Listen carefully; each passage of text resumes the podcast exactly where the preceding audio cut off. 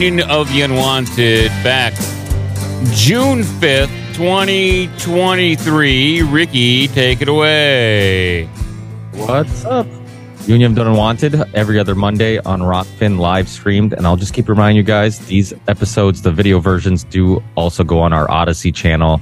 And you can find the audio anywhere you can find audio podcasts. So it's not exclusively only on Rokfin, it just exclusively live streamed on Rokfin. And uh, today we have a, a, great show. We had a lot of help putting this together by uh, Miss Monica Perez, who uh, helped out quite a bit uh, putting this uh, great group of people together. And we're going to be talking about homesteading. We're going to talk about farming, food.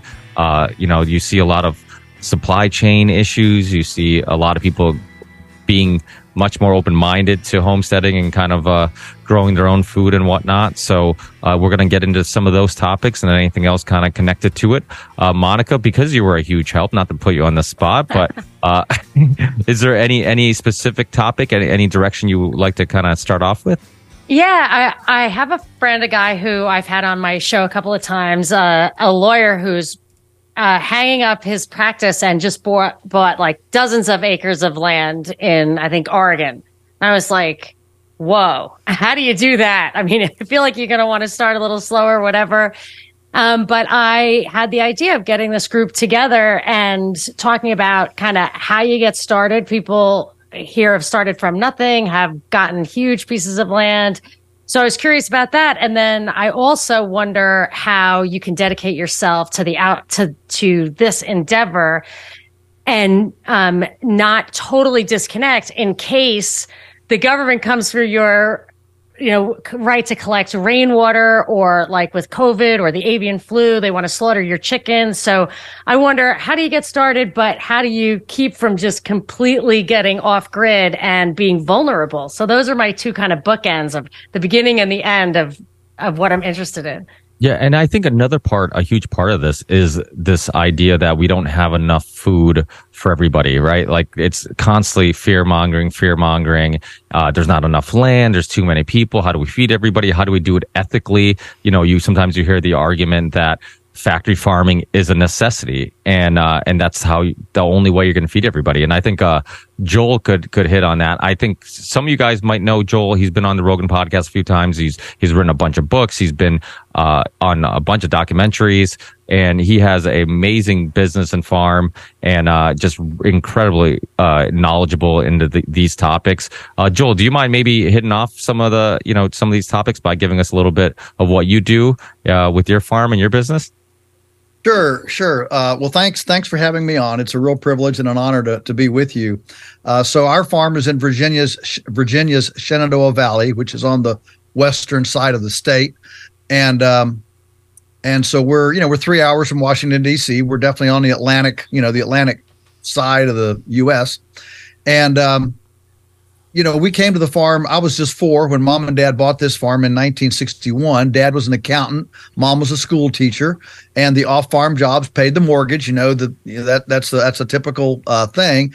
And our first 10 years were primarily uh, basically a glorified homestead. We grew all of our own food, milked a couple milk cows. You know, had had our own eggs. I got my first chickens when I was 10, so I was the chicken man in the family.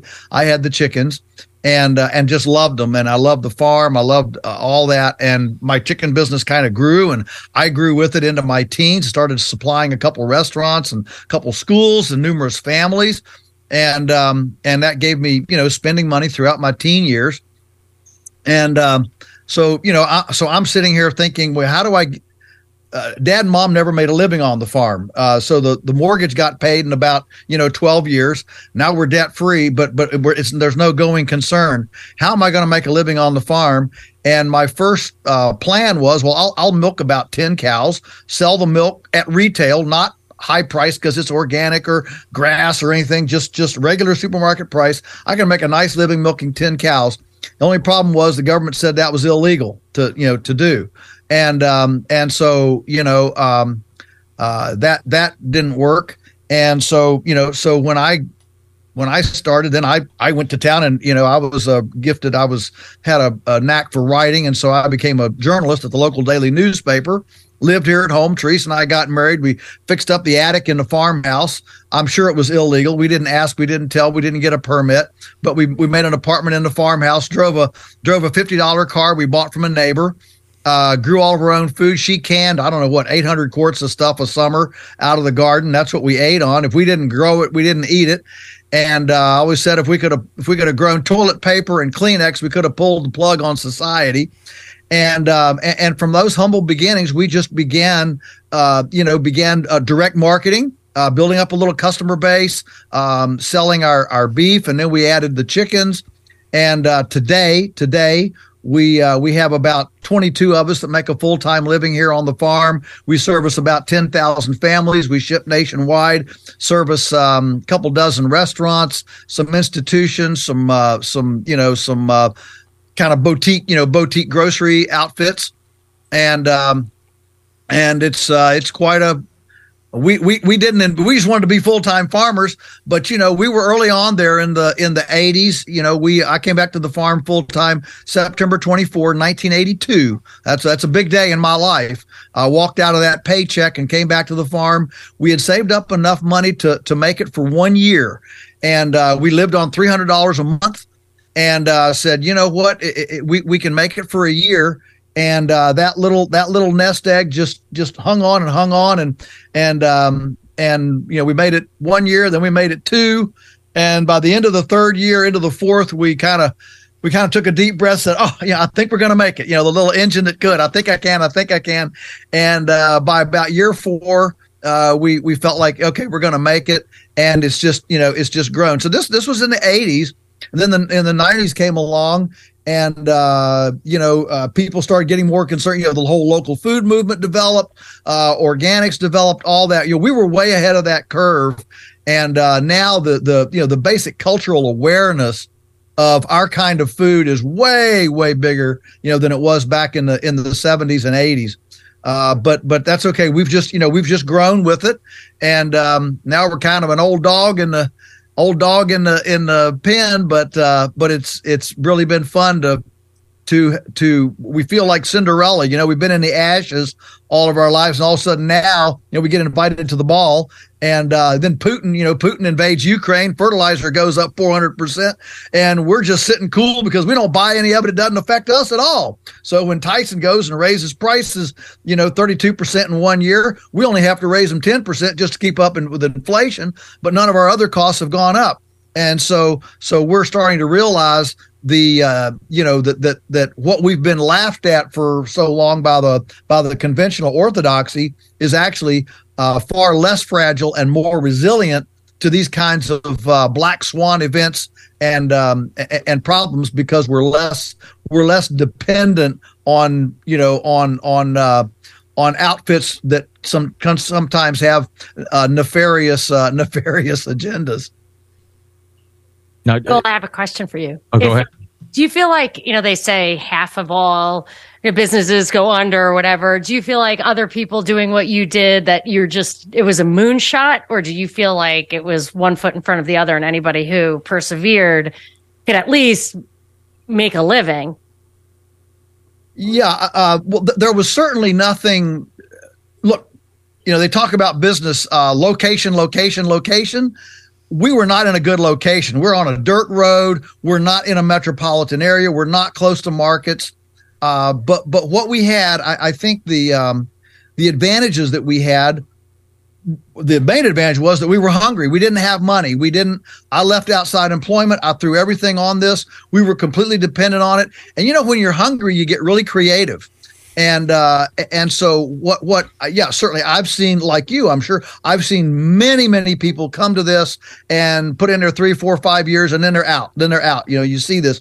And normally normally they either a uh, aren't willing to whatever put in the long hours it takes to to start with the you know with the infant business. I mean you got to change a lot of diapers in an infant business okay? And uh and it just is what it is. A lot of babysitting. Um but the second thing is just uh, just just being business savvy enough to watch your pennies, uh, watch your cash flow, and uh, and just basic good good principle, good business uh, principles, uh, uh you know, integrity business principles.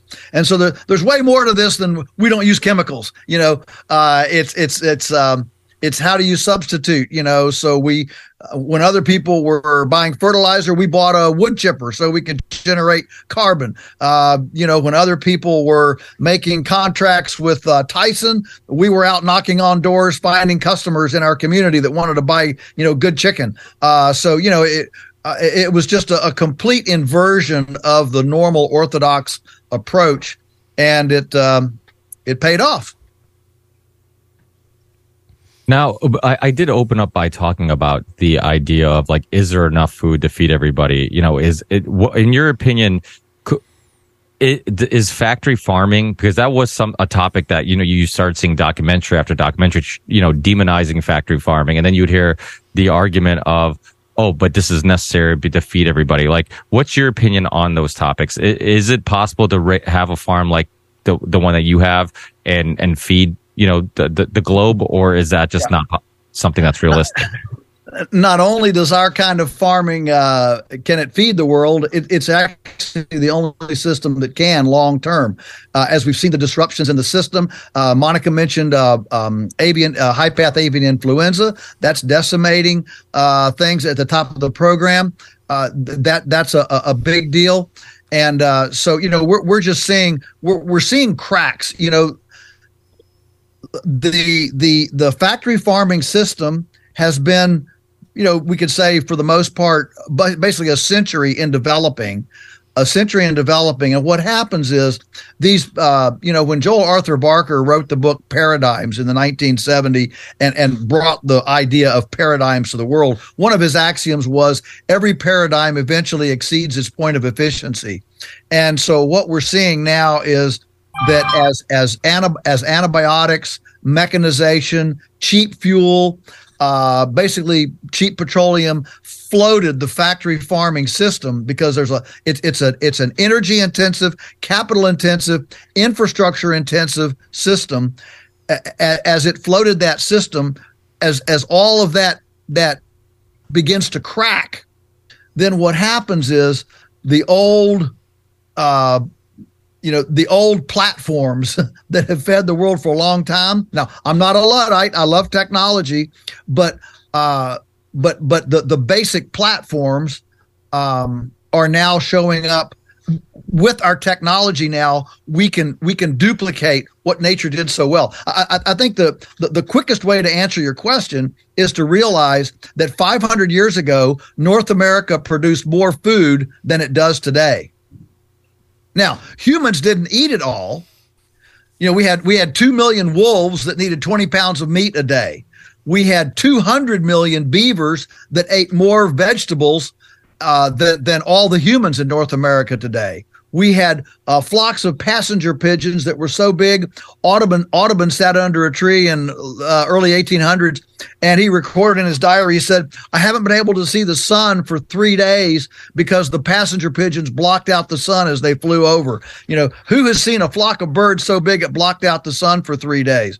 So, you know, the, the, the amount of food in North America 500 years ago exceeds what we've done today with chemical fertilizers, the, the green revolution, John Deere tractors, plows, and Monsanto.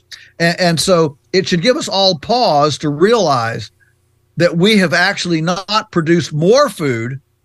Now, I'm not saying we're not producing more food than than old hillbilly farmers did 100 years ago. I'm saying nature, the, unmolested, the, the, the Native American, pre European uh, uh, production exceeded what we have today. You know, if you take the whole cumulative nutrition package, and so, uh, so you know, we actually we actually dare to ask, well, if that was so productive, how do we duplicate that on a commercial, you know, on a commercial scale today?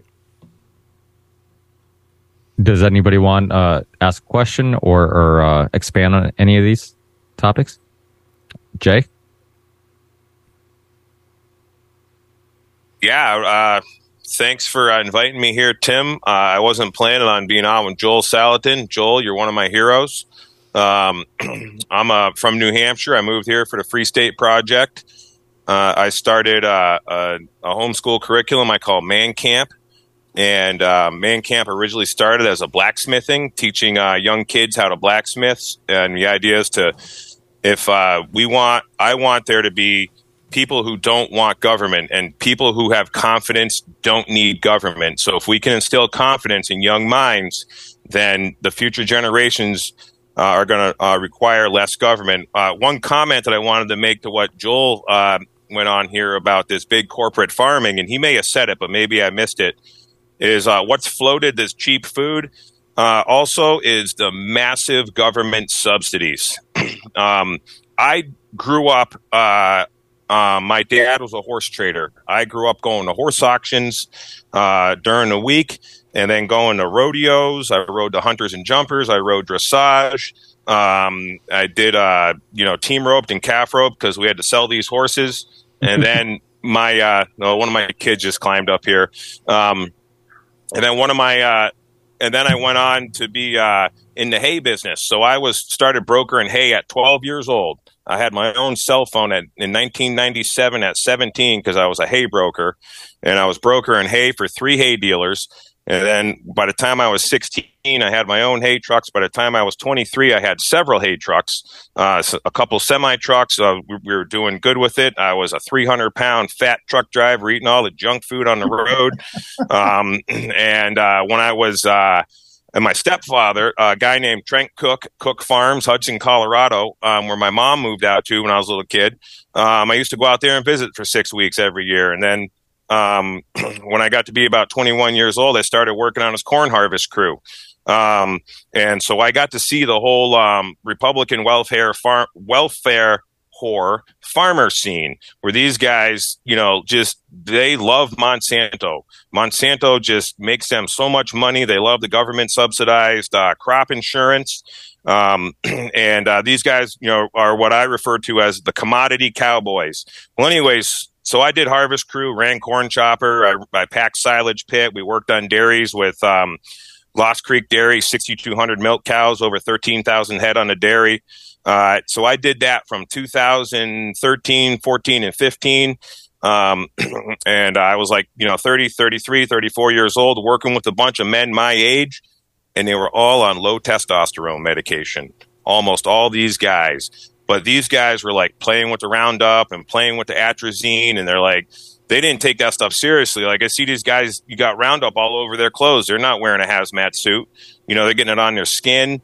And uh, I don't know if you ever picked up a jug of concentrated Roundup, but that stuff's about 12 pounds per gallon. It's like 50% heavier than water. Um, anyways, I came back to New Hampshire. I stayed in Colorado. I made a lot of money. I worked, you know, 80 to 100 hours a week for a couple of years um, saved a bunch of money, um, bought gold and silver and Bitcoin while I was out there. Came home to New came to New Hampshire for the Free State Project. Uh, bought a 12 acre homestead. Uh, I, I, I found a woman at uh, PorcFest, made her my wife. Uh, we got two babies now, and I did not want to be a farmer until uh, I was here on my homestead. I wasn't. I was like, yeah, I'll have a homestead. I didn't really want to farm. I was uh, totally happy with trading with people, my services, which I started a heavy equipment um, repair business. um, and um, when my daughter was born, uh, I was like, I got to teach this kid to be competent and useful by the time she's old enough to have her own kids. And uh, that's a short window. So, uh, and actually, you got to teach the kids to be competent and useful. I'm concerned. Uh, uh, uh you got to teach them to get their dopamine hits from hard work before they're six years old. Because whatever you teach them before they're six years old, whatever they enjoy, whatever they get their dopamine hit within that first six years of life, that is what they are going to love for the rest of their life. That is what's going to bring them happiness. So, my daughter, um, we had chickens. Uh, my daughter was uh, you know, February 2020, right in the beginning of the scam demic, she was, we were in the hospital. We had to have a C-section. This is the first time I had watched a television probably in 14 years sitting in that hospital and all this nonsense about all this stuff going on. so I'm looking at, so I, I just like, I'm like, what am I going to do? What am I going to do? I got to raise her the way I raised her. I did not want to be in the horse business. I did not want to be in the hay business. I did not want to be away from home. I wanted to be at home. So uh, uh, a friend of mine in uh, Bardo Farms, Croydon, New Hampshire. Um, they are free staters also. They've been, you know, butchering a couple of pigs a month, raising some pigs, doing like a cow a month. They had kind of a, you know, uh, an operation that was going along, and uh, but it was small time. The, their, you know, their butcher was just a guy out of a garage. Um, and I started getting being friendly with these guys, helping them work on their equipment as I met them. And uh, Neil sends me a message. He goes, "Hey, there's these market hogs that they're going to euthanize in Pennsylvania. They're 100 bucks a piece and they're 350 pounds. These hogs had $500 worth of feed in them. So we make a deal. I, so I still had all my equipment from my horse trading days. So I had my 24 foot aluminum stock trailer, my Cummins diesel pickup truck, and, and I, I, call my brother. I'm like, hey, let's go get some hogs. And he's got a 34 foot stock trailer. He's still in the horse business. We're to go down to Harrisburg, Pennsylvania. We're to get some $100 hogs. Let's load up all the ones we can get, bring them home because Bardo Farm had no meat. They sold out of everything. Because what happened is all the people that knew who these guys were but weren't supporting them were going to the grocery store. They weren't supporting their local farmer. But when things got scary, they're like, oh, I need to fill up my freezers with meat. So they went and they wiped this, these guys out of meat. So two days before we're going to go get these hogs, the farmer calls us and he says, I can't sell you these hogs. I can't give them to you. I have to kill them. He says, I have to euthanize, I can't remember how many thousands of hogs because he was a Tyson producer. And uh, I'm like, he's like, you guys just can't come. I'll get sued. My lawyer to- told me to take that off, ad off of Craigslist. This was a Craigslist ad. Uh, Tyson basically said he was going they were going to sue this guy. so I'm like, wow, this is pretty crazy. So I called up some livestock brokers in um, in Massachusetts that I used to deal with, guys, because uh, I used to go to New Holland, Pennsylvania, to the livestock auction, and a lot of times in the fall, I would haul horses down to sell, and I would haul, and I would buy cows for guys and bring them home. I'd buy calves or whatever you know my buddies wanted. I just come home with a full trailer for them, and um, so anyways, uh, I'm I'm like, hey, we need to get some pigs. We need to get some pigs, and one of the guys finds pigs in in uh, Illinois for free, piglets. They are weaned. They got like their little their teeth stock, the the, the incisor, all the stuff these commercial guys do, you know, for these uh, pig piglet operations. We can't go anywhere with these pigs. We're to have to euthanize them. So I'm like, wow, that's well, all right. What are we going to do? So I call a guy that's in the uh, cattle bit, cattle hauler. He goes over there. He, I send him out there with the cattle pot. He puts on 860 piglets in his cattle pot, and he runs them back here to Massachusetts. We go meet. The, I go meet the guy in Massachusetts. About 125 piglets in my stock trailer, and then I come home, unload them. We had just set up some uh, pastures. Um, my daughter is four months old, and I got her holding the hose, watering the pigs. I got her taking the hand, taken grain out of a grain scoop and just thrown it at the pigs, and the pigs are going after it. That kid squealed as loud as those pigs. She was so excited about feeding those kids. I saw pleasure in like I have never seen anyone experience before. She was getting a dopamine hit, and I knew I was on to something.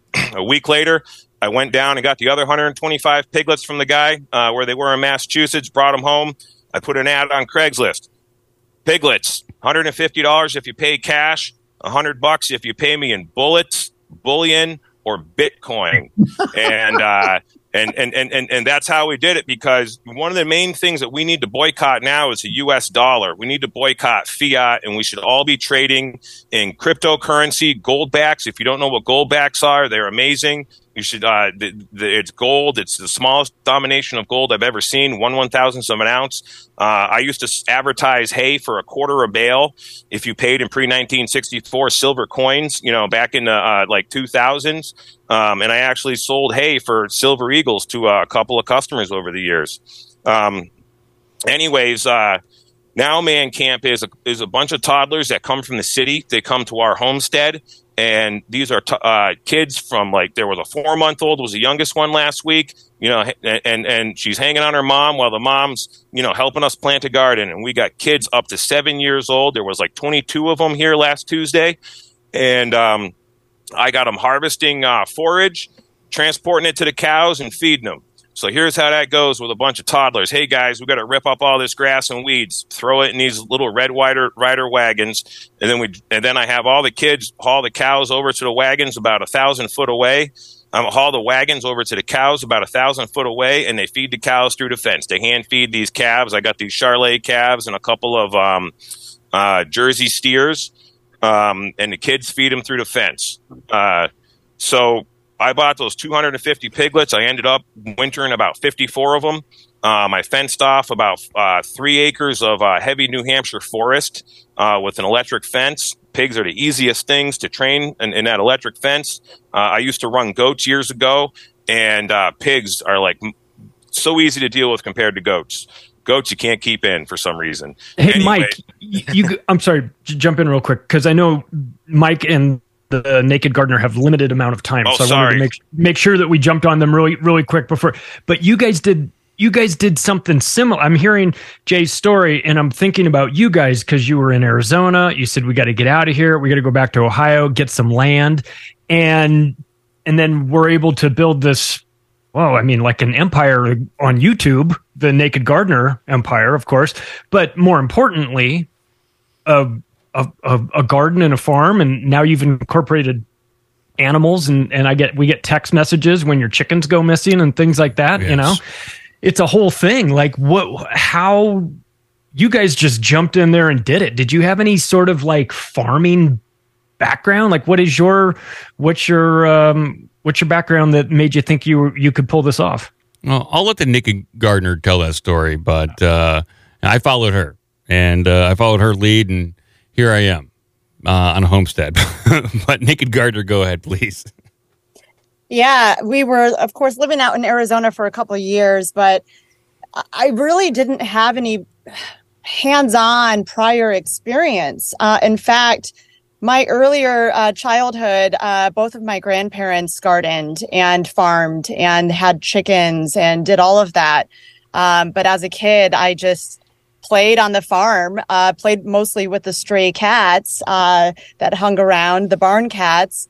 Um, but that was it. Um, it wasn't until much later on in my life when I started to show interest in all of this. And it started uh, with my uh, former mother in law who actually um, built out some garden beds. And I started to, you know, I, I felt that need to take care of those plants, keep them alive, uh, because um, I was not really uh, very familiar with that process. Um, and so I had to learn that. And upon learning that, I fell in love with it. And I started to want to grow my own vegetables in my backyard. And I had a few ra- raised garden beds. And that's just how I started. And I really just started to grow the things that I enjoyed to eat. Um, and when we moved to um, Arizona, obviously living out in the desert it was so dry very hot um, very difficult to grow anything um, and um, i kind of tabled the whole garden stuff and we really missed the greenery of the midwest um, which is of course where mike and i were both uh, originally from and grew up so we actually decided to come back this this way and that was at the beginning of the uh, pandemic and we really wanted to do it differently, get some land and start to grow our own food, uh, become more self sufficient. And uh, really, it was for our own personal um, experience of that. And that is what I've been showcasing on my YouTube channel, The Naked Gardener, is uh, just sharing our journey in doing this. Um, you know, mostly it is, of course, myself that does a lot of the work, but Mike is a huge help uh, when I certainly need it uh, because it has grown quite a bit in the few years that we've been here. Um, year one, we I, I completely dove fully in and started to build everything out. And um, it was a lot of work, uh, but a lot of fun. And I just enjoy this so much. And um, really, during the whole process of my living out in Arizona and then of course coming back here and returning to this kind of environment um, just shifted some things in me energetically and spiritually and I just really started to develop a deeper relationship with nature and it healed me in so many different ways and uh, continues to provide something for my soul uh, that I know was lacking in my previous years. And so that is what I love to deliver in my messaging uh, through my videos. Uh, that is actually the primary thing that I like to to inspire is um, cultivating that deeper relationship with nature and what that can do for you on an emotional, mental, physical level. Uh, I think we've gone so far from having that connection with the plants, with the earth, the soil, the sun, and how much our bodies and our minds need that. Um, I think it's vital for us as a species to have that connection, and we've just gone so far from that. Um, so, since I have reconnected in that deeper way here, uh, so much has shifted for me, and I hope to just inspire others to to really do that as well, and of course to show them that you don't have to necessarily do it on the big, large scale um, that I know some are talking about here today. Um, even if it is just growing food for yourself, your family, um, and just getting back into that um, that connection, that that level of knowledge uh, and wisdom that um, our species once had many, many, many moons ago. so I think it's just really important that we come back to that. But, but hey, uh, we learned some hard lessons, didn't we? we oh, absolutely! like, it has certainly been um, quite the ride. it's like we, you learn. Like I, I, grew up. I basically lived most of my life in the city. I work in IT. Uh, you know, I like to think of myself as handy, but uh, not as handy as I like to think I am. Like, uh, pretty much the lesson here is if there are unknowns with a project, uh, double the cost and triple the amount of time that it's going to take to complete. Uh, if you dig a well, uh, make sure you have the strength and the energy to complete the well because the Naked Gardener uh, documented our well digging attempt and it didn't go as planned. There's going to be a lot of failures when you do things for the first time, especially uh, homesteading. There's going to be failures, and uh, be aware that you're going to have to manage your time differently because the more uh, the more projects you take on, the more animals you bring in, the more time is going to be occupied. Uh, so just keep that in mind, everyone. I think it's important to set reasonable expectations, but also at the same time, you kind of are showing that you don't have to have a hardcore farming background to jump into this, and you can do it on a smaller scale and sort of grow it as you feel comfortable. And on top of that, I know we've had done enough of these shows.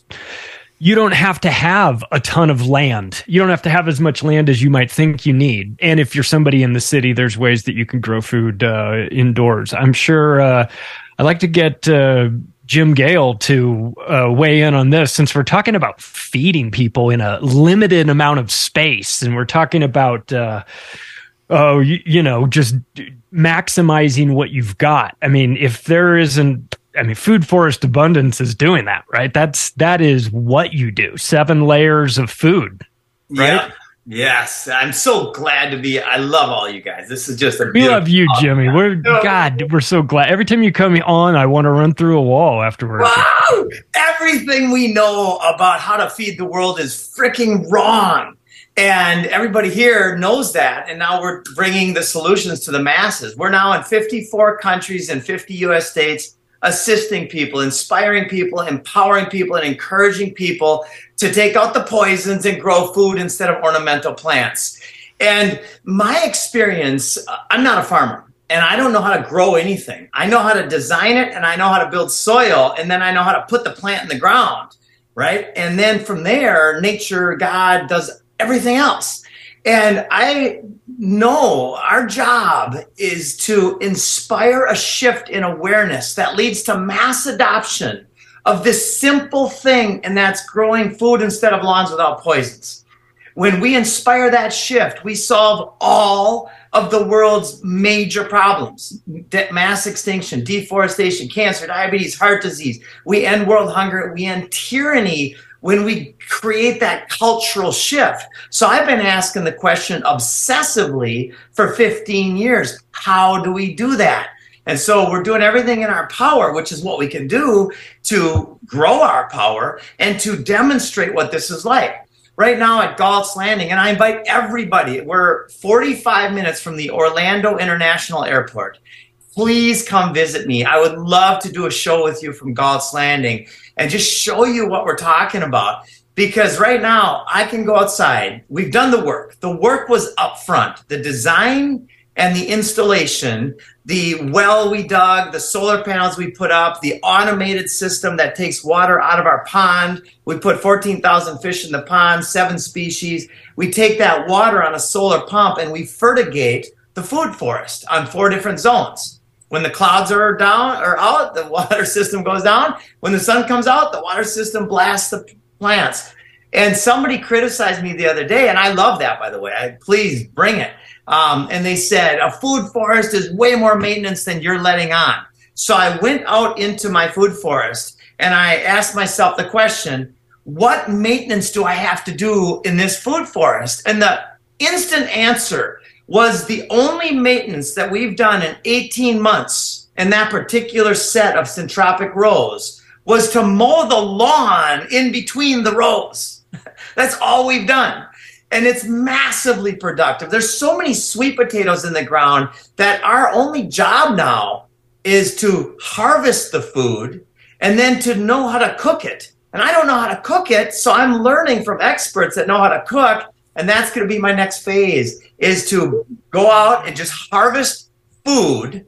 It's not free technically because it costs a lot of energy to put it in the ground but now it's basically free forevermore exponentially. So now i want to learn on film how to cook it and then show people how to take this from start to finish and to inspire this shift and actually, Lanni spends all of her time, I would think, learning um, how to preserve the food that she grows. And I've learned a lot from her. She does workshops on that. And I mean, I just, it changed my life actually, because it's uh, the food is like the probiotics are in there and the food seems to last forever if you eat some of the stuff out of her fridge. In my yeah, I'm, I'm just thinking about how I need to go to Jim's house just so I can ferment all the things that are growing there that don't grow oh. here in my region in Northwest Washington.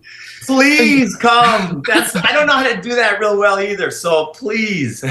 yeah. So uh, fermentation, canning, like other kinds of food preservation, drying meats naturally with, you know, dry curing with salt. Things have been like that have been forgotten by our society. And I think it's extremely important for people to relearn these things that were once commonplace in every home. Once we were around people, adults in the home, doing these things on a daily basis. You were weird if you didn't know about that. It's totally reversed in just 50, 60 years. And I wasn't fortunate enough to grow up in a home that was growing things or raising chickens or producing their own food or even cooking from really from scratch although I thought we were cooking from scratch when I was a kid, but I have a different perception of what that means now. No more Betty Crocker um, cake mix. You know, you're you're actually maybe you're grinding your own flour now. You take it back a step each time, right? And and for me, helping people relearn how to do these ancestral ways of preserving food has been really important, especially when more and more people get interested in growing their own food. You grow it and then we have an off season most places have an off season when things aren't growing and what are you eating then if you're relying on the grocery store through through those months and you're having waste during other times then let's think how we can convert that energy by putting those things up when they're in season and then enjoying them throughout the year. So the shelf I can see here in my basement is still loaded with fruits and vegetables from last year's garden. And my two refrigerators are loaded with sauerkraut and kimchi and all the different kind of fermented pickles and dilly beans. And uh, i just i'm over the moon for the natural process of fermentation. And that's what i love to share with people at my workshops and everything else i do for greener postures which monica came to. And you can attest that even with no real like you know skills that you can just you know put something in a jar with a little salt and watch it until it's ready to eat and you have i only ferments. showed up because my husband wanted pickled green beans for bloody marys and you and did then, it. you provide. yes and now he's horrified by the fact that i eat sauerkraut for breakfast every day sauerkraut with eggs is really good, especially when you have chickens with your own eggs. I had a story similar to the Naked Gardener and Mike, which is I didn't grow up like this and I felt this connection and sought it out. But really, it started with a tragedy. Like I think a lot of people got the, into this after 2020. Well, mine was earlier in about 2014. Our 18 uh, month old son had an anaphylactic response to peanuts. And that led me down this rabbit hole to realizing I didn't really know what was in our food. Everything I thought was an ingredient, I realized had an ingredient list. And so it started me shopping at, in the meat, dairy, or vegetable aisle instead of, you know, walking through uh, the store and browsing the shelves. Everything in there was on the no list. And so we had to learn to cook for ourselves. And that was integral to, you know, my growth. And then the next step, obviously growing. And then the next step is getting chickens. And then yesterday we just processed 21 meat birds. And now my freezer is full of chicken for the year. And, and it feels really good. Anybody who hasn't spoke, uh, anybody want to jump in? Toons? I can, I can go. Yeah, yeah. Uh, Oh, go for it, Toons. guys. Uh, Toons Uni- Union of the Unknowns. Check us out. Uh, podcast and Twitter.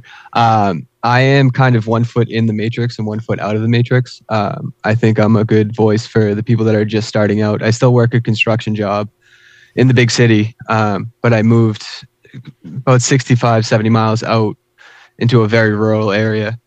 And um, my advice for anybody starting out, uh, just start slow. Um, I've seen a lot of people.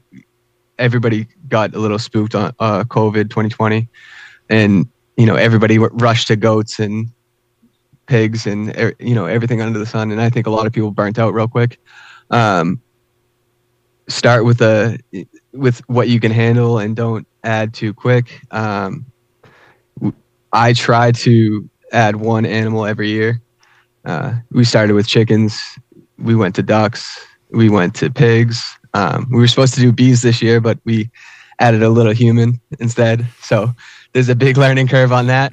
Um, uh, but just a message to the people starting out is uh, I'm with you, and and it's it's a noble cause, but uh, t- pace yourself. I'll say that. So it's it sounds like the more farming you do, the the more getting laid you do, because it seems like everybody's having kids. well, Fertility is it, contagious. bring it back to nature, and nature does what it does. You know. well, Toons, uh, Toons. I want to ask you, how many moments have you had where you you are screaming at the top of your lungs that something's not going right? uh, I probably couldn't count. but, Okay. um, uh, that that's part of it. You know, the issue is, and I'm trying to think of the word for it, but um, especially my generation has been so disconnected with uh, nature um, that we're now starting. Uh, us personally, my family is starting from ground zero. So. Uh, we're we're starting to learn when to start seeds, where to start seeds, how to when to hatch your chickens, everything from ground zero, and the learning curve is huge. So it's it's seasonal. Um, I, I I start my seeds early one year. I have to wait a whole year to figure out, uh, you know, how to do it right the next or try again the next time. Not even necessarily do it right. Um, the the biggest uh, example for this is I'm I'm trying to grow my own cigars, and now I'm three years in growing tobacco. And uh, the first year I grew tobacco, I didn't cure it right. The second year, I uh, I started the seeds too early, so I, I really didn't get much. And then the, you know the third year, I I uh, it turns out I'm not too good at, at rolling it. So um, um, I, I, I, I personally think it's intentional, but they've they've uh, disconnected us from the uh, heritage learning, and uh, it takes a lot of um, listening to to the older guys and the uh, more experienced guys to get more in touch with that and uh, you know le- learning again the the skills that our, our grandparents great grandparents had.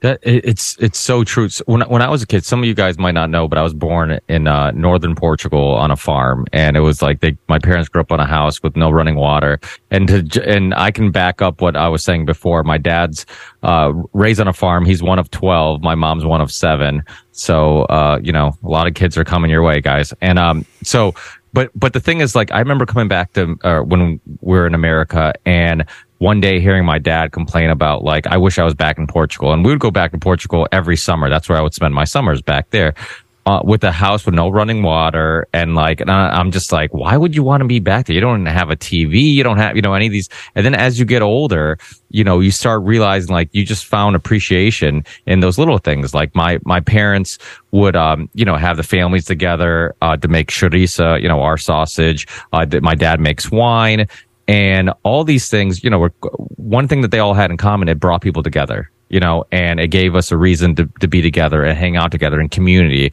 And then you start connecting the dots and like, that's what they had there. You know, they didn't, it wasn't just that you were, um, farming and, and you got to grow your own food. That was great. But you also had community, you know, and you didn't have like our bodies. I, I'm, I'm convinced our bodies are designed for physical, uh, stress. You know, we can deal with that. It's rewarding. It feels good.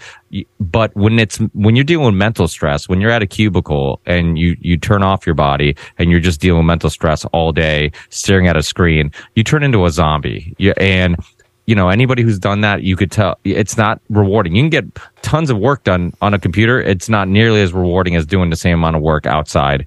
And, and then you see people talk about grounding, right? Like being outside, your feet touching the, the earth. Like we're not, you know, we're disconnected from, from mother nature because we think we aren't mother nature. And it's like, no, we, we're, we're, we're a part of it. We're all connected. And, um, you know, I bring my kids to the butcher shop, you know, the local butcher shops. They understand where food comes from. They see dead animals. They see meat. Like it's completely normal to them. Just like when I grew up watching my parents skin a rabbit for the first time. And it was just like, yeah, that's just normal. Like I didn't see anything wrong with it.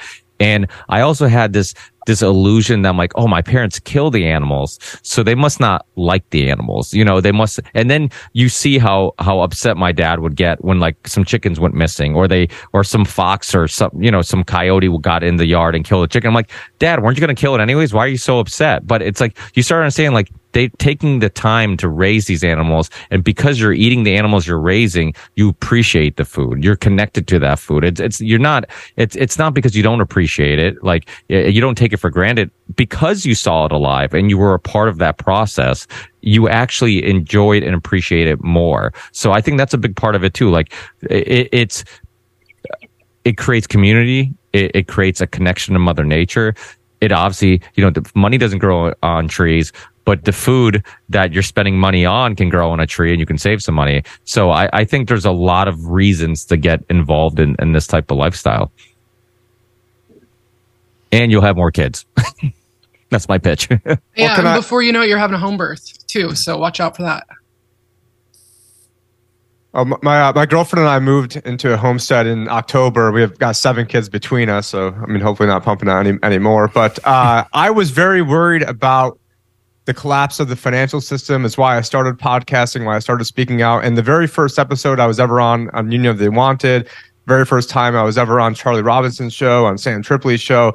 And actually, I am not sure about on, on Ricky's, but I talked about this concept known as interest rate risk that eventually, when inflation gets out of control, the Federal Reserve is going to be forced to raise rates and then that would then wipe out the underlying collateral. And that's exactly what led to the SVB banking collapse and First Republic and all these others and so rather than living in this state of fear, it's like going about and doing something about it. And so luckily I'm friends with guys like Jay Noone, who's, you know, the best, you know, one of the best. I mean, obviously there lots of heavy hitters here, but, uh, you know, just a guy that knows how to do everything. And so I being worried about the financial collapse, you know, they are going to control you through the food and, and through the water and through the air. And, and, you know, they're poisoning obviously the food and the water and the air. And so just in a very short amount of time since October, and really a lot of it's been done, uh, really in the past few months, we've gotten two different chicken coops going, uh, started off with 30 chickens, uh, just got a like a 20 by 35 garden going for the chickens and and really there's a lot as someone that's new that's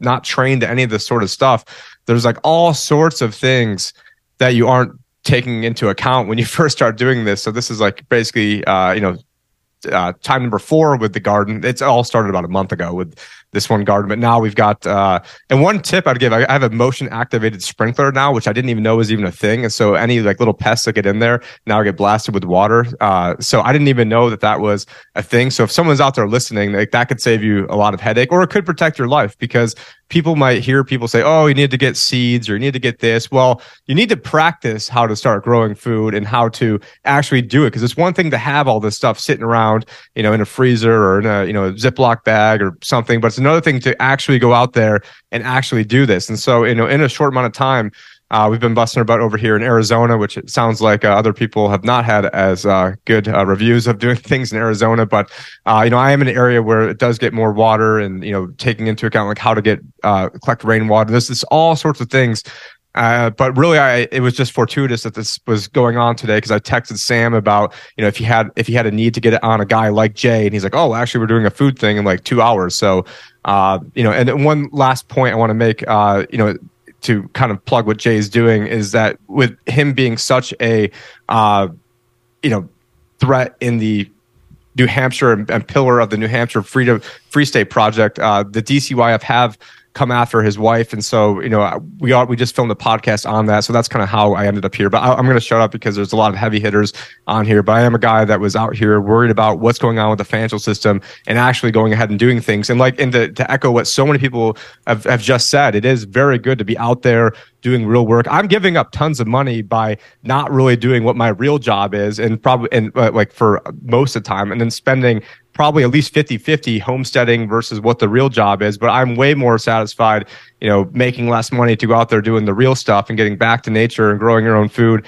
and doing like actual real physical things than uh, you know sitting at a computer all day you know doing financial stuff because at a certain point the money is not going to be worth anything anyway so you know you better uh, you know go ahead and do something with the knowledge and you know and the money now to invest in you know feeding yourself because at a certain point and I'm not trying to put fear out there, but I, you know, I think 2020 is going to look like a walk in the park when the dollar eventually collapses. And uh, you know, I, and I said step one would be the day the Fed's is forced to raise rates not because they have to, but because they want to, because they sorry, not because they want to, because they have to to stop inflation.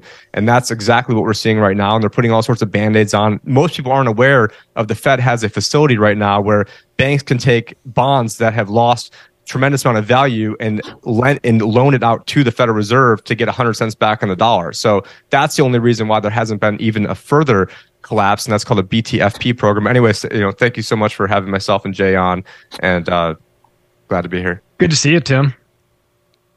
Hey, Tim, where in Arizona are you?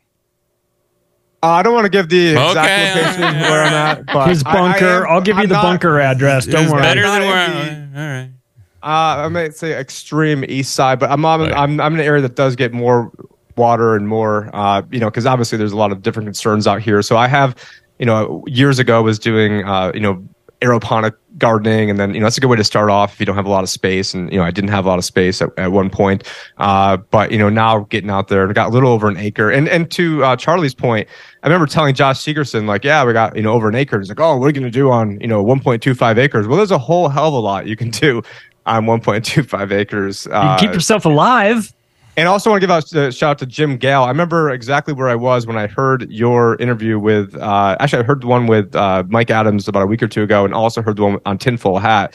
And I was driving to an Instagram food growing celebrity's house actually while listening to that and was really inspired. And, and really a lot of it, and Jay has said this too, it's not really about growing food as much as about building soil to then create the environment to grow your food. And so I'm, you know, stealing that from Jay, stealing that from Jim. Uh, but, you know, now when I talk to other people, like I have neighbors who have horses. And so I'm trying to say, hey, you know, uh, do you want to go, you know, I can go take your, you know, horse crap and go and make it manure out of it. And it's, you know, it's very very valuable. And the previous owners of this house had horses. And so you know we're you know taking skid steers moving the manure around to you know be able to uh, grow food more productively. But you know i'm just a finance guy who had no background no history of any of this stuff but you know understood the need for it. And and you know and the best time to plan for something to not be in a fear state is before you need to do it. So uh so right now you still have some time but the time is running out. I mean the, i mean if you weren't woken up in 2020 I don't know what people are waiting for at this point to do it.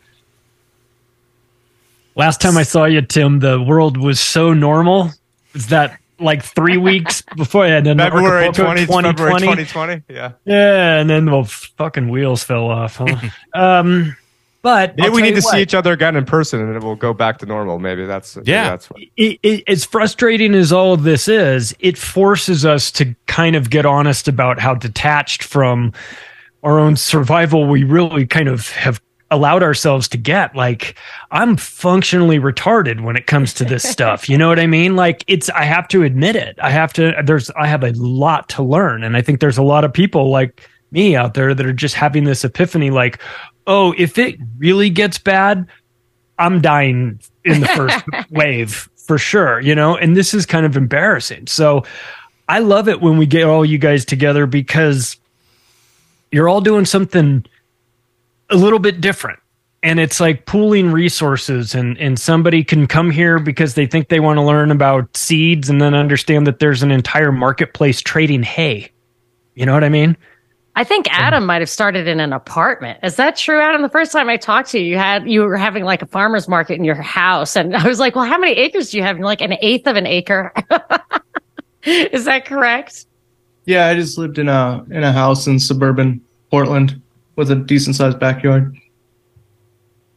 And now you're. I actually visited your homestead, which was huge and a little intimidating there's a lot of you know you really even just to start from scratch it seemed like there was stuff you had to clear out old buildings and you know i mean just to get to zero seemed like a tremendous amount of work and i just wonder how you got from from how you've even like planted the first seed in your eighth of an acre to and what it's happening now um i mean it's still a massive work in progress um i'm lucky enough that i was able to I didn't want to be any place that people could. I mean, I lived in suburban Portland. I didn't want to be anywhere that people could walk to my house. So um, we live way up at the northwest tip of Oregon now. Um, it's not not what everybody thinks of when they think of Oregon. It's uh, if you put a sack over somebody's head and took them to my place, they'd probably think they're in like the Ozarks or Appalachia or something like that. Um, super based up here. I spend most of my time up here in, in Southwest Washington, and none of the, none of the none of the dumb stuff went on up here. He didn't have to do any of it. Um, but yeah, I mean it's uh it's a struggle every day. I had a really rough week this last week. I uh, I raise sheep and they just die and get hurt all the time, and so um, I didn't really want to come on today, but I'll do it for you, Monica. Um, so yeah, um, it's just uh, I'm lucky enough I don't have to work a day job anymore. My wife does does really well at her job, so um, I get to spend spend my time out here uh, working 12 hour days, taking care of animals and remodeling a house, and you know doing stuff like that every day. So it's it's. Uh, I'm super sorry that you lost the sheep, and I, Ricky was just saying that that how much that can hurt. Yeah, I didn't lose one this week. I uh, one of them broke its leg and it was like all my fault. So I feel terrible. What do you do with that? I mean, isn't that the same as losing it? No, they, you can fix their legs. Oh, really? Oh. It's not a horse. Okay. I think like animal, I'm like Charlie. Like that just, I don't know, four legs. Like they're all the same to me. putting bullets in every harmed animal. She's yeah. I, I was Hey, going to say man, that Chief's lucky it's not living here because I mean he's lucky. Got a different owner, but my husband sprained his ankle, so I shot him. I mean, I see stuff. I go to aquarium and I like immediately just have to have sushi immediately. Like I, I cannot see an animal and not think of what it would taste like. Uh, I want to share something about our strategy for food security because everybody knows if we're the only ones growing food in a food supply chain collapse, that is not food security. That's you'll have to have an army of people to protect your food, which sounds like hell, actually. The way that we're doing it, and it's so exciting to share this, is we're reaching out very strategically to our community. We're reaching out to the administration people at, at the public buildings, which I don't get any permits for anything we do. Right? We're very open about that. Um, we put a food forest in a school and we're inviting pe- people over to our farm and everybody leaves with sweet potatoes and a few spinaches and a few things to start growing food but what that's done is it's created a community of growers and it's it's going exponential it, it feels like every single grower now two of their friends want to start growing food and so to me food security is when all your neighbors are growing food and maybe they have a pistol on their on their side while they're in the garden just wanted to share that Wild Bill. Hey, what's going on, everybody? Uh, thanks for having me on. Uh, I guess I have a question for uh, some of the guys who have been in this longer. Y'all have a really good understanding and mastery of, of how to make the environment good and, and conducive to growing food. what is the solution in your opinions for the environment that's out of your control? Because I'm up in the Idaho panhandle and we get sprayed like nobody's business every day. I mean, we get absolutely crushed out here. It'll be a sunny day. You look up and then it's, you know, four hours later and everything's just silver. So what is what is the solution for that? It delayed our, our growing and harvesting two and a half months last year because it was so cold and wet all spring. So that's my question for whoever wants to answer it. I I don't know what the solution is, but I know it pisses me off every time I go out and it's a nice day and then you know it turns. Not turns everybody funny. sees it. Well, No, no, like no. I, I've talked to like Bellamy Fitzpatrick. She's like, yeah, I'm not, not really sure what you're We talking get about. I'm crushed like, up here. "What?" Yeah, we get annihilated up here. It's every I mean, does everyone here see that the connection between the spraying and the cloud cover and the weather changing like that? I mean, our Yeah, people here don't. it's, see it. it's super Washington, bad yeah. in the northwest. It's really yeah, we're we're getting Yeah. sprayed constantly, and it's like not raining like it's supposed to. No. So I'm already watering the garden, and so it's Yep. the opposite. We get sprayed, and then the clouds clear, and it leaves yeah that silver and the halo around the sun. That Yeah, that can LA, drive you it's crazy. ridiculous. Yeah, I mean, they bring torrential rain. It's really messed up. I absolutely, there's no doubt in my mind. But you No. guys can really see No. the impact. So it is a good question. I wonder how people keep their sanity when you can see that and you see that there's so much outside of your control. Or where I live, our neighbors are raspberry farmers and they have different idea of what it is to, uh, you know, raise food and they're spraying stuff that I don't want on my land. You know, how do you reconcile that um, and just kind of I don't know. You don't want to keep your head down because I want to look at the sky. I mean, there's so much to be gained from knowing the weather outside instead of looking at a phone. But how, I mean, at the same time, like, how do you, you got to stay focused on what you're working on and what you can control? Because I think you can like go crazy uh, about all the stuff that you are is outside of your control. There are three things that I've been working on. One, I bought this unit and I don't know if it works for sure because I don't get the technology, but it's some kind of Tesla esque system that is supposed to be a chem buster. It's made of copper, it's got orgonite and tensor technology. And I've taken videos of the sky multiple times above my farm and the sky around it, and it does seem to have an effect. And then my favorite is building soil when you have an incredibly rich and diverse soil, it does something to the atmosphere around the place. Everybody who comes to Golf Signing says, it feels good here. And I think that that is like building the immune system. There's something infinitely powerful in building up the diversity in the land itself. Yeah, I also wanna I'd like to. I'd like to uh, riff. Yeah, could I could I jump on with uh, with Jim there and, and go?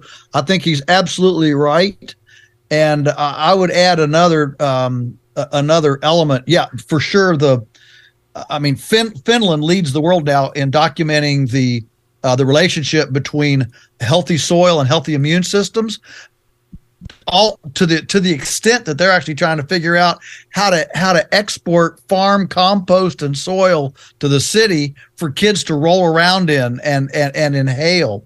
And so I think, for example, in the U.S., uh, somebody needs to start a business making um, making uh, permeable welcome mat stuff full of uh, rich farm soil and compost with a subscription service into the city that uh, once a quarter will come and we'll pour out the old, we'll dump in new uh, new stuff in your welcome mat bladder, so the dog and the cat and the kids can walk through it, stomp through it, and and get and get some good uh, farm co- soil and compost on them.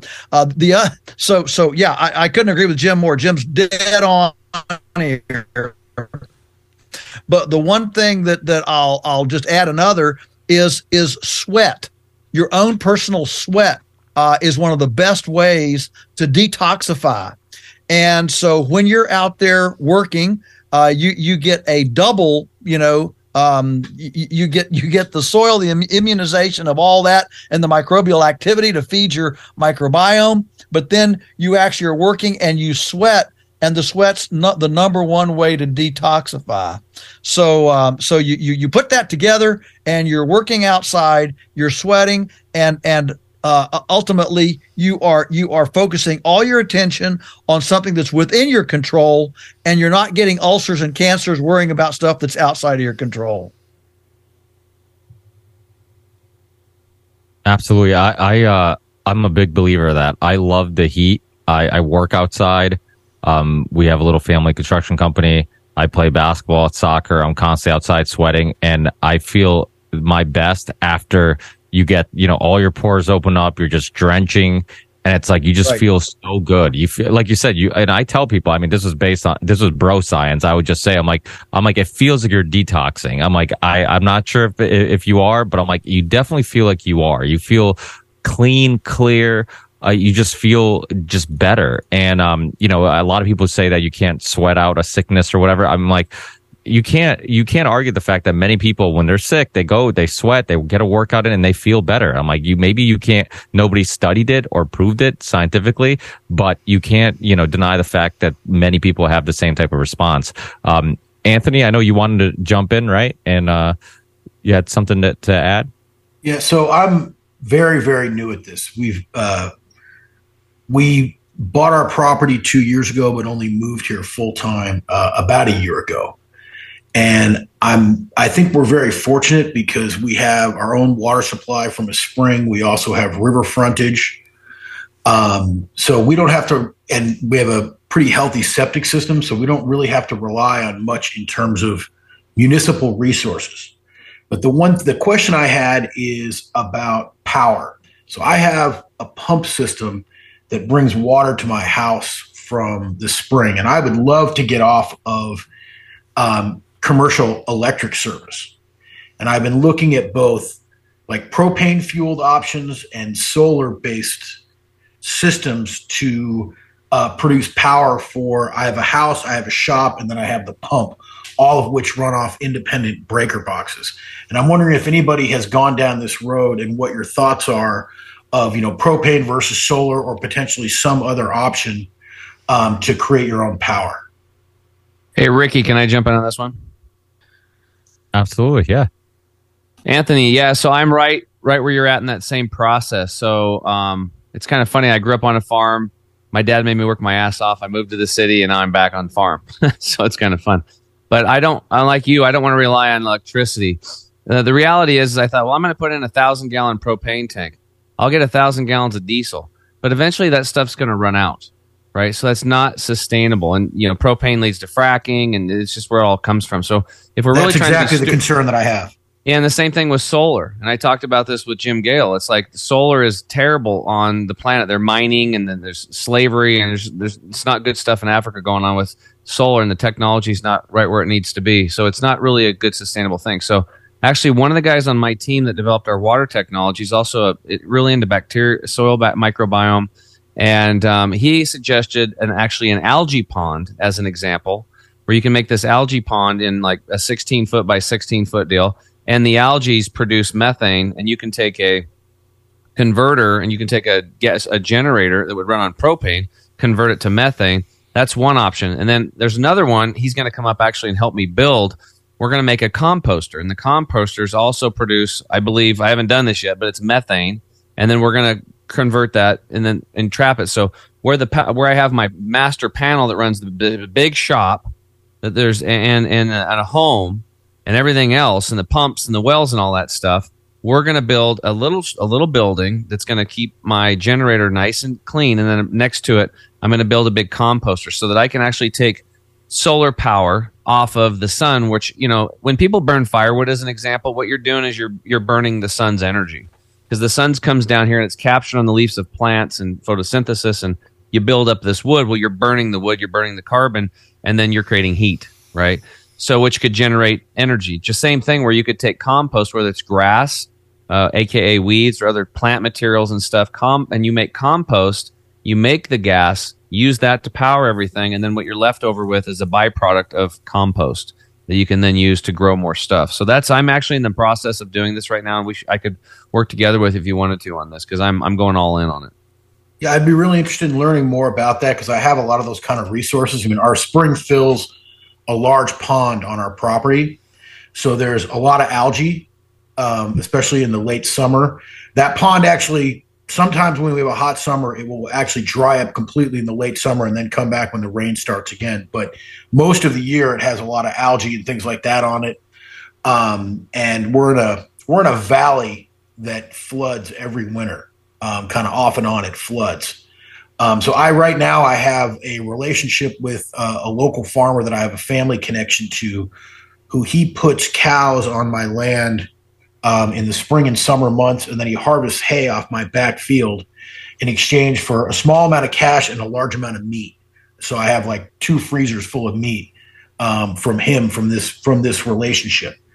Um, so I've got manure, I've got algae, I've got it rains a lot here, so I've got lots of I've got lots of green here. Um, so Yeah. I would love to have options. And the other thing I've looked at with solar is these panels have actually a fairly short lifespan, and batteries tend to have a fairly short lifespan. In addition to all the the harmful collateral effects that you mentioned, it's actually not very good technology from what I've learned from my research. And like you, I worry about okay, if we have a supply chain problem and I'm reliant on propane or diesel, what do I do if I can't get propane or diesel?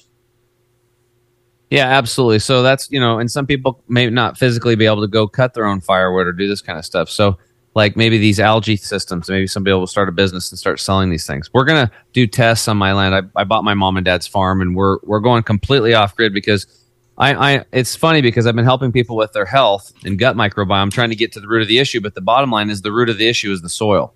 Our our whole entire focus of everybody on this this this uh, podcast tonight should be talking about like you know growing your food and all that stuff, but it's the soil. We really have to focus on the soil and pollution. Soil and pollution. How can we keep cleaning things up, using nature to clean things up, and we also have to provide our own power. So we need so we need good quality soil to grow stuff, and we really need to create sustainable power at home. And uh, by doing those two things, that's how you become free. I'm going to put my email in the chat. I'd love to communicate with you more about this and learn about the progress that you've made. Because I also have access to a lot of wood because I have I have like a little forest on my land and we got plenty of wooded space here. So I have a lot of resources I could potentially bring to play for you know whatever system we uh, we eventually uh, come to. But I'm trying to figure out what what the best option is for me. Okay, I'll drop my email in for everybody. While we're on this topic, real quick, can I just uh, throw out um, hydroelectric? I don't know enough to speak on it, but I have seen some setups where they dam off a stream, and then if you can get the vertical drop of the water, you can harness that energy of the the water behind the dam vertically dropping to spin an inverter or something along those lines. So I don't know if that's an option for you. I just wanted to throw it out there. Um, I'm not sure. I'm not sure if that's going to be an option for us because one of the things that happened shortly after I moved here is we had a somewhat ominous event with our with our state government. I'm in southwestern Oregon, uh, in a small town that's actually um, very very conservative. You know, very uh, great community, but every land agricultural landowner in this entire region got summoned to a meeting with the state some state agency um, that gave us a very ominous warning about um, what they want to do to supposedly preserve pr- and protect the damage that farmers are doing to the waterways in our uh, in, in our area, um, which was a, a fairly heated heated meeting, which is a whole a whole different story. But I think that they're keeping a close eye and you know taking aerial photos and things like that to see what people are doing with what access they have to waterways from their land. As I mentioned, I have I have river access here, but um, I got to be careful what I do with it, given you know what the authorities are doing around here. Well, when it when it comes to water, this is one of the reasons why everybody needs to go back to wild farming, basically permaculture, because you're going to reduce your water by 50, usage by fifty percent right out of the gate. Like literally fifty percent gone. That means fifty percent less diesel that needs to pump or or energy. You know, using electricity to pump those pumps to. So you're using less resources, way less resources, and it's way less um, uh, tractor work, way less man hours, and it goes back to what Jim's doing at Food Forest Abundance. I mean, I you know I like a lot of people here. You have to clean everything up to get everything built, right? Putting your infrastructure in place. But the reality is, is every year I can go up here on the Mount Emily and I can pick huckleberries. They're growing every year. I can pick morel mushrooms there every year. I got elderberries every year. I am going to think about it. They're there. Nature's doing it 24 7, 365. And that's what we all need to create in our, our, our you know, in our, our, our own area, in our lawns and stuff. I actually had a guy that I had on my show. He, him and his brother just for fun did a little half acre garden and they're feeding 15 families besides their own and they didn't even plan on that they're just they have so much food and they don't even know anything about like the water systems that we know and the mycelium uh, amendments and all the different things that that we've we've learned since then. And they were already feeding 15 people on a half, 15 families, excuse me, on a half acre. Yeah, uh, I'm sure you guys know the story of the gangster gardener. Um, he, I remember, I don't know if you guys have seen his TED talk or any, he's been on the Rogan podcast before. Really interesting guy. And he basically didn't have any money. So started growing a garden in a little grass strip in front of his apartment. Uh, you know, basically between the concrete and, and the curb, he had a little bit of grass strip and started growing stuff and opened it up to the community. Then they wanted to shut him down because he couldn't garden there or whatever. It wasn't his property. And then he became famous. So he won, but he, uh, he always, um, he, I remember him mentioning, and it was a very good point. I'm sure probably some of you guys have thought about this before, but like all these cosmetic trees that they they plant everywhere, like why not put an apple tree, pear tree? I have a pear tree in my yard.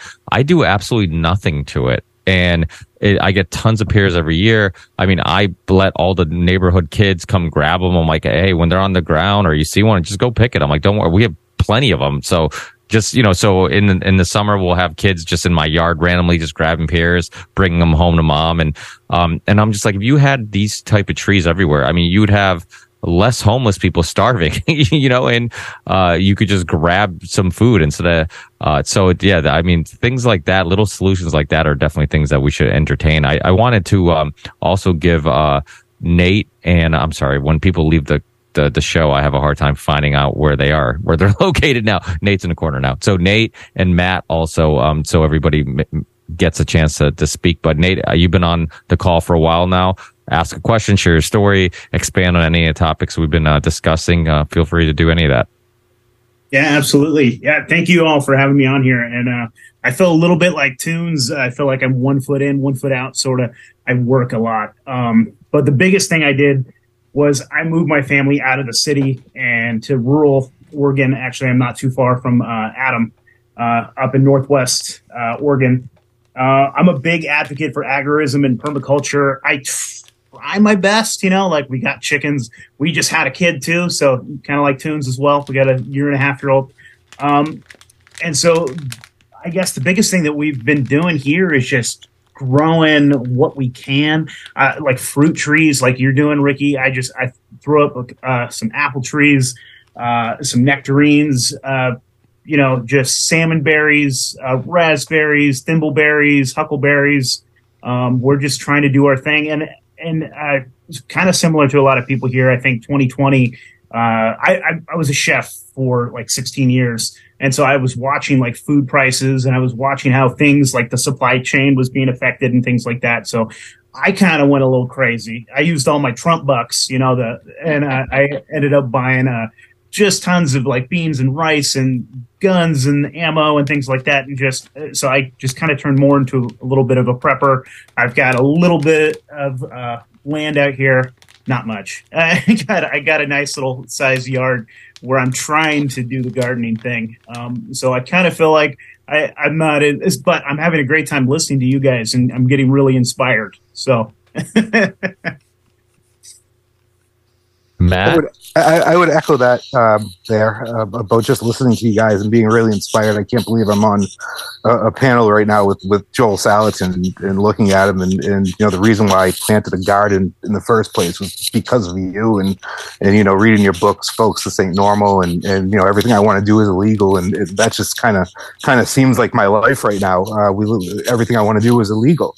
We live in a, uh, a town that's slowly becoming a city there's um, w- what's going to be a 15 minute city uh, coming up right in our town, not too far from us, um, Tuscan Village. Uh, we're here in, in Salem, New Hampshire, and you know there's a little hospital there, there's restaurants there, there's there's clothing stores there. Basically, everything that you can get to is going to be within 15 minutes. So we're looking to pull further north into New Hampshire towards like the Rumney area, um, a little bit more past uh, the, the lakes. The situation I have is I have a totally normie wife and and she works for a hospital and it's it's tough to to to try and talk her out of uh you know wanting to be in that situation and to say hey man let's go and get a trailer or something small and some property and and and just you know live live off the land and and you know I can do my job. My job I travel around New Hampshire all day which is absolutely awesome. So you know, it's it's kind of you know one foot in the matrix, one foot out of the matrix. We're, you know, we're having fun doing it. Um, if, if somebody else is in a situation like like I'm in, I'm on about an acre and a half of property. Um, just man, take take chunks of your land and and grow. Uh, I, I have potatoes growing in the back right now that I didn't even have to to plant this year because I guess I missed a few when I harvested in the fall, and all of a sudden that you know I just I see these potato plants growing up out of the out of the dirt right now. Um, so yeah, I mean that's that's my story right now. I'm just kind of kind of more. And I never dreamed that I'd hop on and I'd be seeing Joel Salatin and then my favorite co-host of Free Talk Live, Jay Noone, right there. Um, it's great, man. Nice to meet you, Jay. I listened to you quite a bit. So um, yeah, thanks for having me on. Oh, Matt, you've got to plug your spices though. Oh yeah, You've that- got that's to. going through. That's going through a big um, sort of change right now. I'm kind of streamlining everything down. I have 12 blends out there right now. Um, I want to bring that down to about four or five blends, four or five that are just really, really, you know, kick ass, kind of all purpose seasoning blends. Uh, but nhspices.com is the name of the the company, um, Granite State Spice Blends, or any Spices is the name of the website. And, you know, we do everything, you know, small batch. I fire up the, the pit outside all year long and toast off the seeds out there, toast off my chili peppers, get everything kind of nice and nice and crunchy before I, I grind it all up into powders. And, you know, we got a whole bunch of different, different blends that are pretty good for, for everything. You know, we try and use organic fair trade whenever we possibly can.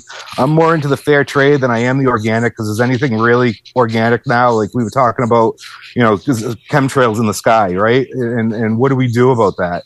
Uh, the, the, I don't think there's anything organic. We just had a 90 degree day last week, followed by uh, it was like mid 40s uh, uh, over the weekend, uh, first thing in the morning, and pouring rain. So everything that was getting sprayed up there just came pouring down on us.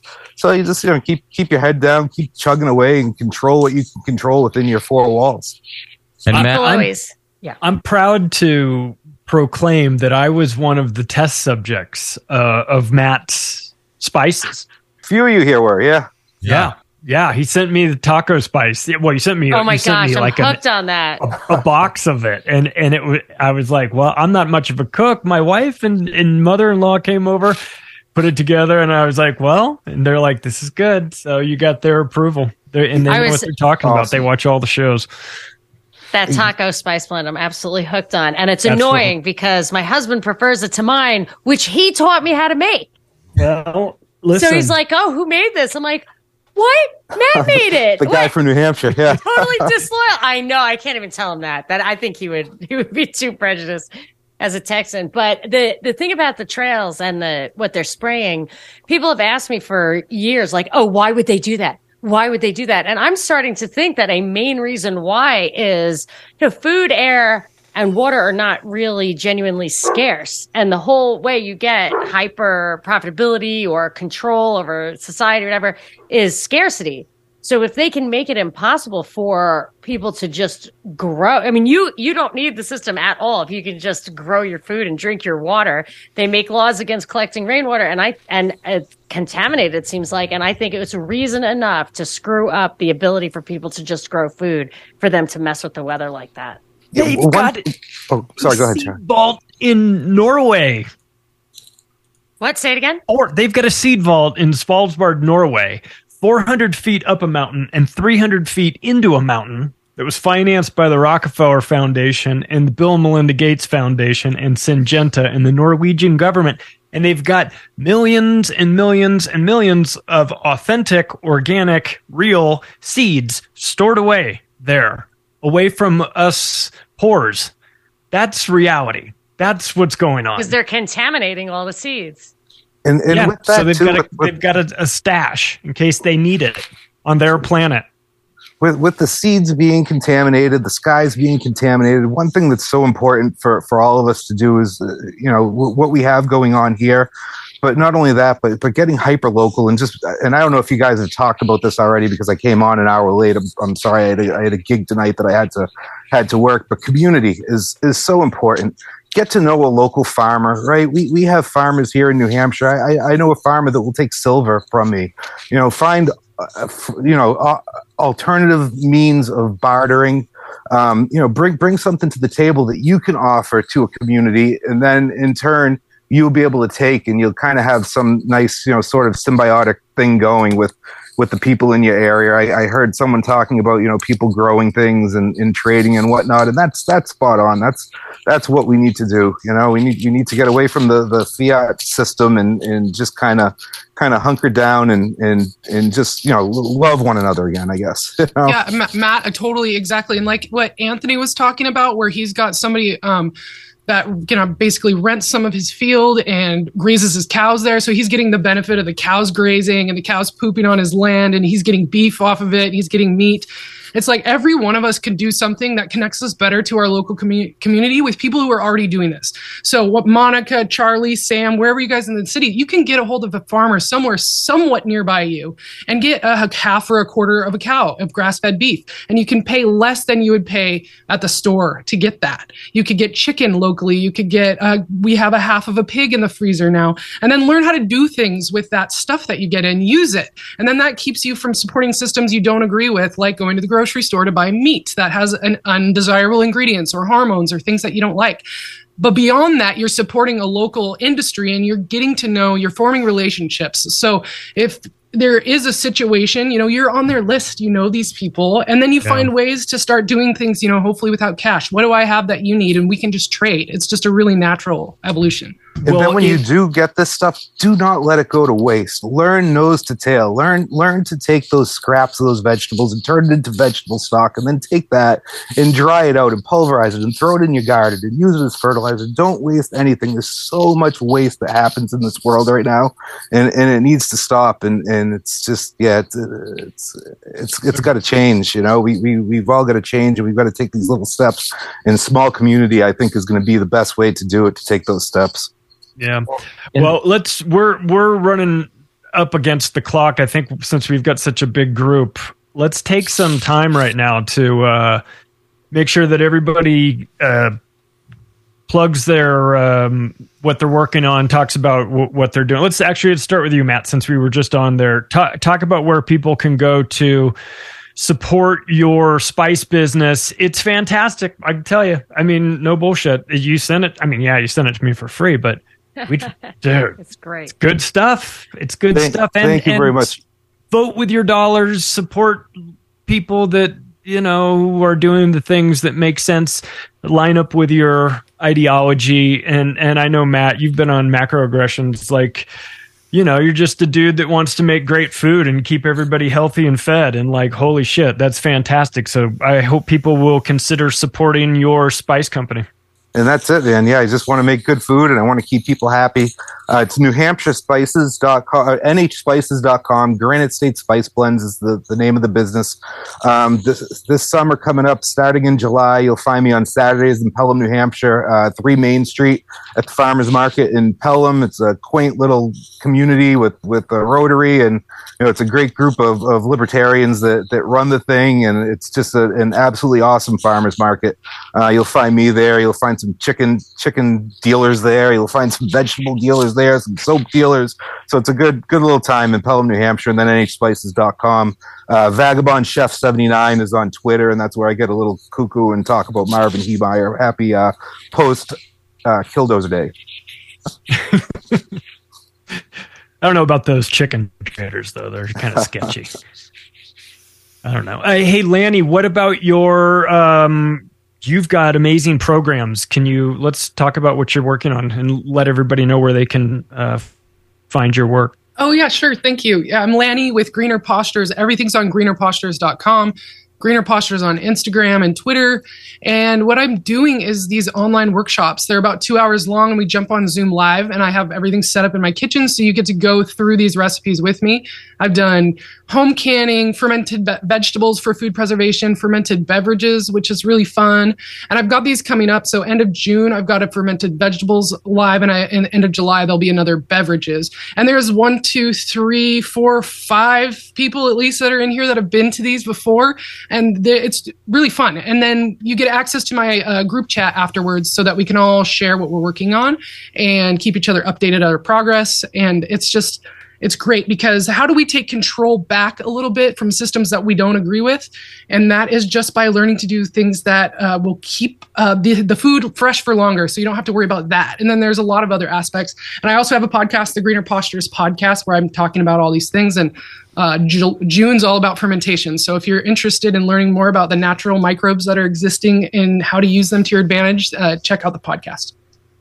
Awesome. The more independent we can be, the better. And uh, Tim Picciott is managing money, and he does it in a different way. He's looking at this world in a, you know, from a conspiracy theorist point of view, which we appreciate the hell out of. And uh, managing money accordingly because you know what's going on because you're not watching CNN. So, what's going on, Tim? Uh, yeah, well, I, was going to say CNBC because I call that CNBS. But, you know, I spent the past decade talking a lot about geopolitics and financial stuff and conspiratorial stuff. But really, what intrigues me the most are these conversations. And so I'm looking at starting a separate channel um, where my girlfriend and I are going to call it the TNT Homestead uh, because she's Tina. She, uh, actually learntherisk.org. I'm Tim, so TNT put it together. And you know, but because everyone that pays attention to all the politics and all this other shit, like what we pay our attention to matters. And so even though I'm on video predicting Trump would win in 2016 and they blame it on the Russians and why they blame it on the Russians, and on video at Anarchapulco last time I saw Charlie saying that Trump would lose because they'd steal the election, and I had the states they would steal on a PowerPoint ahead of time. I don't care about any of this shit. And so I don't know anyone else that has that type of track record, but ultimately, none of that stuff's going to matter when everything hits the fan. And so getting prepared and doing these types of things and opting out of the system and, you know, the agorism, uh, you know, that is going to be what's most important. And, you know, I did like how Jim Gale, when he was on uh, Mike Adams recently, he kept calling, referring to government as governmente because, you know, govern, uh, and mente, put it together from Latin, is mind control. And so ultimately, you know, we, what we pay our attention to. But yeah, okay, I know lots of people here. The libertyadvisorshow.com is where you can find uh, all the crazy stuff that we post about. So uh, th- thank you guys for having Thanks, me. Tim. And, and thank you for Jay coming on. Thanks, Tim. Uh, Tim James is making great stuff over at Chemical Free Body, but everybody knows that.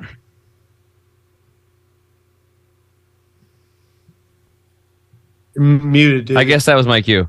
Yeah, Tim cue. James, chemicalfreebody.com. Uh, healed myself 12 years ago um, of severe gastrointestinal issues. Um, I lost 42 pounds, got rid of my psoriasis or my eczema, and watched my friend uh, do this with me as he healed chronic lymphocytic leukemia, which is supposedly a cancer that was supposed to take his life. And since then, I've coached hundreds, hundreds of people, and I've been focused, like I said, on gut health for people. And that's what we do. We have doctor formulated detox and nutrition products to get the chemtrails out of you and keep them out. Literally, I literally have a product called Toxin Detox that was developed just because of the chemtrails. My grandfather died of Alzheimer's, and I will not go down that road for myself or my children. And um, now we're moving into uh, cleaning up people's water and getting into agriculture with Jim. And I'm actually going to be joining Jim Gale's team with Food Forest Abundance, and uh, Awesome. we're we're going to be a hub up here in northeastern Oregon. That's fantastic. That's great news. Um, and let's see, is Jim still on? Yep. Let's let's go to Jim. All right. So foodforestabundance.com. We have no patents, no NDAs, no non-competes. We are 100% open source. Anything you see from us is yours. And we're all about collaborating. We're all about bringing all these incredible knowledges and wisdom to the world at scale and changing the freaking world because it needs to change. Absolutely fantastic. Adam, what's cooking? With uh, Deborah, Deborah gets red pilled. Uh, I was just taking a break from the show for a while. Yeah. Not really interested in any of that stuff anymore. Um, you can just uh, follow my wife and I at um, Rising Tide Homestead, one word on Instagram. That's it. Dude, I love it. I love it. For what it's worth, that show's fantastic, though. And I feel Yeah. bad for Deborah sometimes. It was a genius premise. The genius premise. Uh, Jay, where can people find you? I didn't know that hay trading was even a thing until tonight. Jay, you're muted, Oh, buddy. Unmute. Uh oh. He's not really muted. It's a. It doesn't say he's muted. It did- yeah, there's- was playing with the computer. so- Mic is not connected. Computer's broke. Snap, Jay. Speaking of chemtrails, I will say that since he's Got a little All right, glitch how about there. this? There you go. There we go. There we go. Just I wanna, I'm going to be in New thing. Hampshire. I want to meet you, Jay. Yes, yes. You should come to my place. It's in Henniker, New Hampshire. Um, the the most important thing I really got to say, I got like a million things going on. Um, maybe Tim could uh, link uh, the show to you guys that we just recorded because uh, that's important too. But the most important thing we got to do is invest in our posterity. So I'm actually uh, this is like I've never really used Zoom until about two months ago, um, and I'm working on a series of uh, a lecture of lectures uh, titled "Invest in Our Posterity." I have one that I've nearly completed already. It uh, I'm calling it "Don't Let Your Babies Grow Up to Be Device Junkies," but basically what's happening is we I, I would really like to en- encourage you guys to somehow slip into your frame of influence that people pay attention to the dopamine hit that their kids are getting. Our kids need to earn their dopamine hit. And um, the internet devices are a free dopamine hit uh, they are basically digital cocaine. If you don't want your 14 year old using cocaine, you shouldn't have your your uh, under six year old on an internet device. There's some super scary stuff happening with uh, the internet devices and the children. Um, my, I, if I could go back in time and do anything, it would say get people off the internet, even if it meant I couldn't tell myself about Bitcoin 10 years ago. Uh, that's like just more important. Um, the generations are growing up to be essentially algorithmic slaves. The first guy I heard say that was Tim Picciott, as he was talking about a friend of ours, and, um, and he's 100% right. Uh, when internet devices are being used with kids, um, they are um, stimulating the part of the same the addiction part of the brain, and they're going to be they're, and they're going to grow up to just do what the internet tells them. That's why I think Joe Biden won last time. That's why I think Joe Biden's going to win again because the, the people are going to vote for whoever the, the algorithmic slaves are going to vote for whoever the algorithm uh, tells them to vote for. Um, I Where can we a, find uh, you? uh, jaynoone.com is my website, J A Y N O O N E dot com. Um, also, uh, uh, a Thursday night co host on uh, Free Talk Live. Uh, I I uh, took three years off of Free Talk Live because uh, we had some kids, and my wife said I can go back to doing Free Talk Live a few months ago, so I've been doing that. And um, if any of you are around New Hampshire and you have kids, you want to come to uh, Tuesday is our man camp day, and we teach all, we teach kids farming. Uh, just like Joe said, we want to bring the soil to the city. Well, we bring the, the city kids to the soil out in the country right here. And, That's awesome. and, and they have a great time. Um, uh, and uh, I would also want to encourage if any of you guys have you have skilled people listening to you. You have people who are welders, blacksmiths, farmers, carpenters, framers, whatever that, that are following you, mechanics.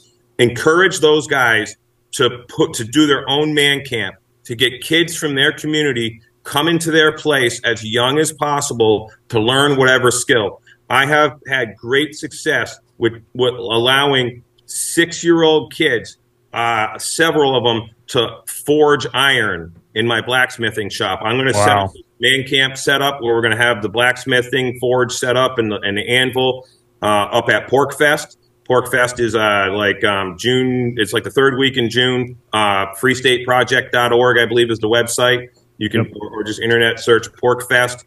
But uh, we really need to get young kids learning skills and learning to love to work. And I think it is child abuse to not raise your kids alongside a set of chickens.